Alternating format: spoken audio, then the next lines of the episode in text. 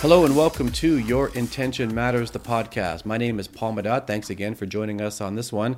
Today I have Roger Furman. He is Vice President of Sales over at Growth Zone in Minneapolis, Minnesota. Good morning, Roger. How are you? I'm doing well, sir. Thank you very much. How are you? I'm doing just uh, doing fine as well. Thank you. I, pre- I, appreciate uh, you being here. Listen, do me a favor. Say hi to everybody and a quick intro. Hi, everybody. My name is Roger Furman. I recently joined Growth Zone as our Vice President of Sales for the past two months now. We're an association management software that assists member-based organizations grow and retain uh, their membership. We have, uh, you know, organizations range from size to 30 to more, to more than 50,000 members. I'm uh, born and raised from Dubuque, Iowa. I get a lot of, of teasing living in Minnesota, being from Iowa. There's a lot of Iowans that live up here, but uh, came from a large family, a very competitive family. I have seven brothers and sisters, pretty much scattered throughout the U.S., and one living over in Thailand. So.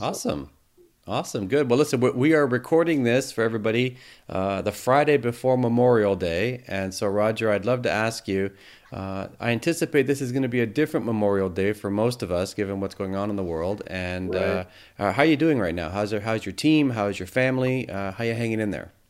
Hanging in there pretty well. The team, uh, the, the, organization, Growth Zone, has really handled this well. It hasn't impacted us too much to this point, knock on wood. Uh, we have a great uh, customer base, uh, understanding uh, what their needs are and trying to be proactive with that. On a personal note, my family and I, as everyone else, kind of struggles a little bit being cooped up. Um, this Memorial Day weekend, we usually go to my in-laws' cabin in northern Minnesota, but are unaware to do that, or not aware, not able to do that now because of the COVID, and don't want to risk, uh, you know, them getting sick. So, we're now trying to figure out what we're going to do this weekend. Hopefully, outside. Well, listen, I have to say, you know, despite uh, the you know the limitations and the inconvenience of you know being cooped up and quarantined and so on, I'm glad to hear that everybody seems to be okay, and hopefully we're getting in front of this, and uh, there's a light there, hopefully.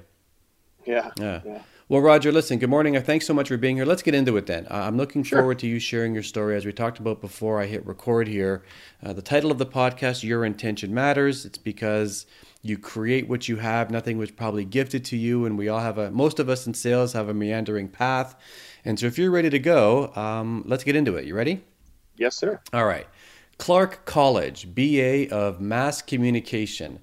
You had a VP of Sales uh, in your destiny, didn't you? You, you had. That's what you thought you'd be doing, right?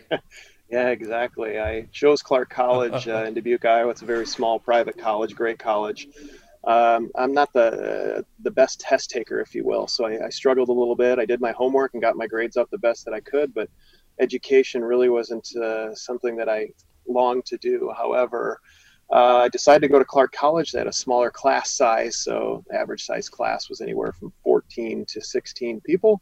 So I needed that more of uh, being aware and staying uh, staying uh, alert with what was going on. And plus, it didn't help that the ratio for women to men were three to one. So for every there's three girls for every one guy. So that used to be an all-female college, so that was nice as well. So uh, I originally went there for computer information systems. I thought that I wanted to be a developer and program. I had the original apples that I learned how to do some basic programming on. Uh, took a couple classes in high school for programming, and uh, when I got to college, it's like, whoa! I do not want to sit behind a computer all day wow. and just write code. Pascal, COBOL, Fortran. It's like no way. And my older brother um, was a programmer developer, and seeing him and what he was doing Plus, I wasn't that gifted in math, so it made it a little bit even more difficult. So uh, at that time, I was like, "What am I going to do? I, you know, I'm, I'm struggling with my grades. This isn't really what I want to do." And uh, a, a, colleague of mine that was there said, "You seem to really be good at, you know, leading people and uh, organizing events. You really care about. You should get into communications. You're good at, you know, kind of creating some excitement around something that's not exciting." So uh, I eventually looked into the communication department and, and met with one of the college professors there by the name of Abdul Sino. Great guy. Um, him and I clicked right away, and I thought, well, he had some great life stories of what he was doing. I, I think I want to kind of get under his wing, if you will, and and learn about communications and public relations. So that's kind of where I took off and loved it ever since. And so when you graduated uh, and, and you made that discovery that, okay, so I'm going to make a, I'm going to pivot here, you know, midstream, so to speak. Uh, did you actually convert that into a career for a while? I thought I needed to. That was the next step. I can still remember a week before graduation sitting on my mom's couch reading the newspaper back in the day. That's where you found jobs. Believe it or not, if people still read the newspaper. But um, looking at that, I saw an advertising sales executive. I'm like, I don't want to get in sales, but uh, I need a job. So I remember just picking up, a sitting with shorts on the couch, just picked up and called this gentleman and asked to do some advertising sales for him and really had to convince him to do an interview with me because I caught him off guard that I actually called him. And uh, so I got an interview two days later. I remember it was a Friday before graduation and got the job offer um, to be an advertising sales executive for a military trader collectible magazine selling advertising space. So it was a brand new publication. So uh, took that job, was excited that uh, I, was, I got a job. So at graduation, I can honestly say that I had a job when I graduated. Well, great. And so, listen, I'm curious about something. Given that you were going down a different path with your your education in college, uh, any pushback from the family regarding your decision to not pursue a career in that space at all? Um, no, they were just glad that I had a job, um, and it was local, so I could still be around the family there in Dubuque. Um, but no, there wasn't much pushback, and you know, upon starting there, you know, you learn kind of the importance of onboarding with new hires. There wasn't really one that existed, so you're self-taught, which I've kind of been all my life. Um, and uh, I said, I got to stick this out for a year. About three months into it, I knew this isn't what I wanted to do, but I had to force myself to learn the trade, force myself to be motivated, force myself to stay positive and not be negative and show up like this is you know this is my career. This is the start of my career. I got to build off of this but really I try to understand what i want to do with my career long term after that. You know roger sometimes you know it's funny uh, with, with, what i do for a living i have a chance to really work with some really great talented you know sales professionals uh, tenured and green and in between and so on and oftentimes people will get into sales uh, with a leap of faith and they think, okay, so kind of what you were into. I needed a job. Let's give it a go. I certainly was in that boat as well. When I, when I started with Xerox, I didn't know anything about the company in terms of their history, training, or pedigree, or nothing. I was out of work and I needed a job. So you think, well, let's take a shot at it. And so you're, you're starting your career, you take a shot.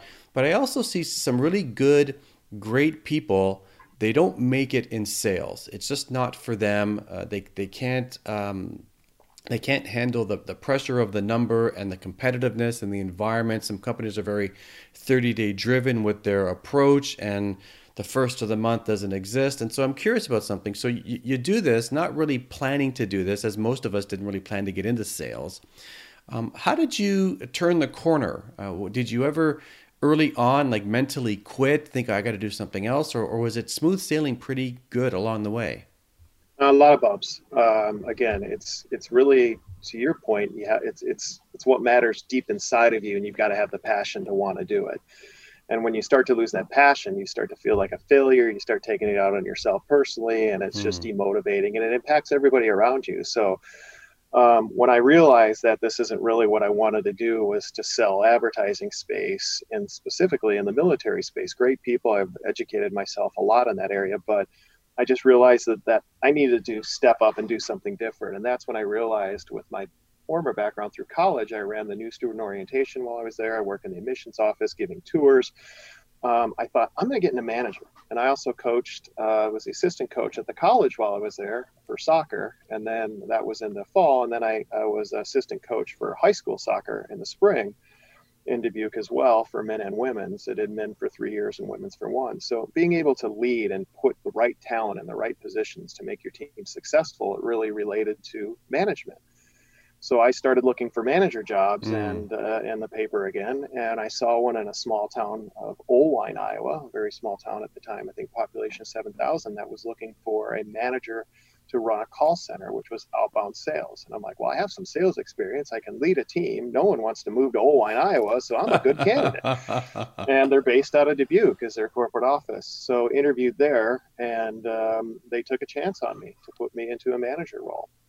And that really excelled my passion for not only employees, but people doing the right thing at the right time being honest and and keeping people motivated. So to your question back you know when people aren't fit for sales you know sometimes it's just they are they just don't realize it when you say telemarketing people are like oh you're one of the annoying people that pick up the phone and call me while i'm eating dinner i'm like right. well you're a programmer you're one of the annoying people when i stick my atm card in the machine it doesn't work well that's not me well that's not me either you know so it's one of those but you know, telemarketing sell a good or service over, you know, yeah. via the phone. So people don't realize it. And every time you deal with somebody, you're in sales. So I try to strip the label away and say you're not a sales, you're an advisor trying to help these people make their lives or their position better. So, and it isn't for everybody. I've had to work with a lot of people and move them into different roles throughout several different organizations, and I still keep in touch with them now. There's a gentleman that I managed from London um, great guy, hardworking, and he just hit a point in life where he's like, I'm not good at sales, and and uh, moved to Colombia.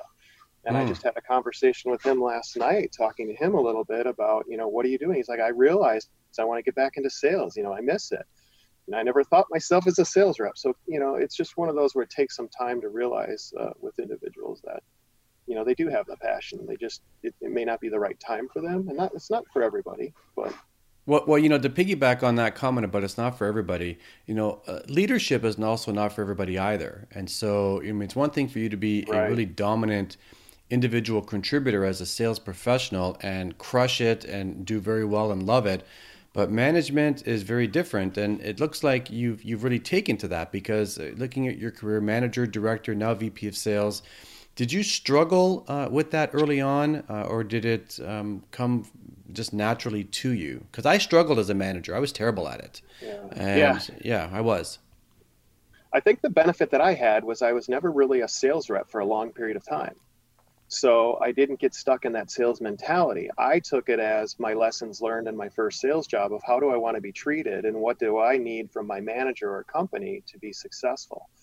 And so the titles that I have, to me, it's, you know, there was a book I read a long time ago, which was You Don't Need a Title to Be a Leader and that's the honest to God truth. So mm. I hmm. don't. All the positions that I've had and the titles I had are either ones that I didn't really apply for; they were just given to me because you know you excel at leading a team, you excel at doing the right thing, you excel at keeping people motivated, and um, so those are some of the things that I've moved through. Um, and so I always picture my job as I work for the employees, regardless if they directly or indirectly report to me. And you also need a solid executive management team to support that. You're in this together, you win together, and you lose together. Mm. And when you lead sales, you have a lot on your shoulders. I can, I can tell you how many times I've come home going, I man, these these 185 employees that work for this company are dependent on me. Yeah. And so that's a lot of pressure you put on yourself. But you then have to say either step up to the plate and you know make sure you surround yourself with good talent to help with that. But then one person will break that whole mold. So ah, fair enough. Careful on that. Fair enough. And so Roger, thus far in your story, uh, we're still in Iowa, and yet you're in Minnesota now. How did that happen? So the call center that I work for out of Oelwein, Iowa, um, was, you know, I grew that from I think I had 40 full and part-time employees to over 90 within a couple of years, and bought the building we are in and grew that up. They needed to start attracting some larger customers, and so they were looking at building a larger call center somewhere that had, you know, a good I wouldn't say unemployment rate that sounds negative, but an attractive place that we could attract some talent to work for us. And they found a place in Superior, Wisconsin, right across the bridge from Duluth, Minnesota so they asked me to run up, go up there and start attracting uh, some larger customers. Uh, so we opened up a 175 seat inbound and outbound call center up there, which I managed and ran. The negative thing with that, you know, getting back up to Minnesota with a story is the building burnt down about six months into it. Oh, oh man! So hope everybody was okay. Hope it was. No, everybody was fine. It was a Sunday, but uh, you know, it was it was really sad. So I'm what 26 years old, trying to figure out what do I do now and the owner, I remember talking to him saying, well, go find another building. Well, how do you do that? Mm. You know, well, you're going to have to put together a disaster recovery plan. What the heck is that? Right. So, you know, you work your butt off. And again, it's you understand the employees are worried. Do I have a job? What am I going to do? So, within a couple of months, actually, it was within a week, I worked with the mayor there, found another building. Uh, I took over their building within a week after that and had an office, a temporary office kind of set up for half of the employees within about a month. But that was uh, a lot of blood, sweat, and tears in that, I tell you. And you've been in Minnesota for how long now? Uh, since 98. So it was really 22 years now you've been in Minnesota. Yeah. All right. And while up while up there after the, uh, the, the you know putting that company back together, it came to the end of the year, which you know it's like okay, great, I should be compensated, which I never really chase. That's the other advice I'll give: don't take a management role for money. Mm. That, that you're you're doing it for the wrong reasons. But you know, at that time, I was like, okay, I'll get paid well. I'll, I'll get something here, and the company lost a lot of money in that fire, didn't have enough insurance coverage for that. So I was like, okay, it's time for me to move on. I need to do something bigger and better that I feel like I'm actually getting compensated for the work that I do. And so I was getting hit up by a lot of recruiters and headhunters in the Minneapolis area, and finally took took a position to relocate down to Minneapolis uh, to work for a company called Medical Arts Press. All right, so so 20 plus years now in uh, in Minnesota, in the state of Minnesota, Minneapolis. Uh, isn't it the isn't it the the, the tagline ten thousand lakes or keep me honest here? What's it called? Yeah, land of ten thousand, state of ten thousand lakes. Yeah, yeah, exactly right. Okay, good. So you're in Minnesota. You made a, a great life for yourself there. Uh, I know that you're at Growth Zone now. Uh, new opportunity. Uh, I want to chat with you about that. But um, how did you find your way to Growth Zone? Uh, did you raise your hand? Were you out of work? How did that happen? Yeah, so I was doing some independent consulting after departing a company called Siteimprove after eight years of building that organization up. And I didn't, I wanted to take some time to go, okay, what's my next venture? What's my next journey? My career has always been intentionally leaving one industry, let's say legal marketing, for example, going into software as a service within a technology company selling auditing software. So the reason I jumped from different industries or verticals or niches, if you will, is because it's a challenge for me. I can come in and start fresh. I can leave my background behind me and move forward with something new, and it's a big challenge. And when your leader comes in with passion and excitement and just drive and questions everything, and why do we do it this way? What do you guys think? How else should we go about this? You've been doing it this long. It gets the team all riled up, and they're all excited to want to work hard for you. So, and it makes your job more fun. So um, I got into independent consulting, just helping a couple of smaller businesses here and there with their sales, either best practices methodology, coming up with some strategy on how to prospect, things in that nature, things that I'm really good at. And I was uh, solicited by a recruiter saying uh, there's a company based in Nisswa, Minnesota, which is near Brainerd, um, up in uh, the northwest. Uh, very, very attractive part of the state. Uh, very a lot of cabins, lakes, fishing, mm. snowmobiling, you name it had a company up there that was called Growth Zone that they're looking for a new VP of sales to come in that has software uh, sales experience to help build that up, and asked if I was interested. And so I looked into Growth Zone and thought, hmm, my previous company sold to some chamber of commerces and associations. I'm familiar with that industry of it, but it's totally different type of product that they sell. Yeah, I'm interested, and uh, went through the interviewing stage, met this awesome executive team that really, really work together. They're investors that have come in in late of last year are very patient, they're very family friendly, family focused, employee focused. All the the ingredients for me to make me successful and make that company successful. So it was a good um, relationship, good merge, if you will, for my abilities and background and that leadership team and what they have. And uh, it's been a great two months. There's a lot to learn yet, but I feel that I'm making an impact on growing that organization. Well, you know, Roger, congrats on what you've been able to create, uh, you know, thus far in your career.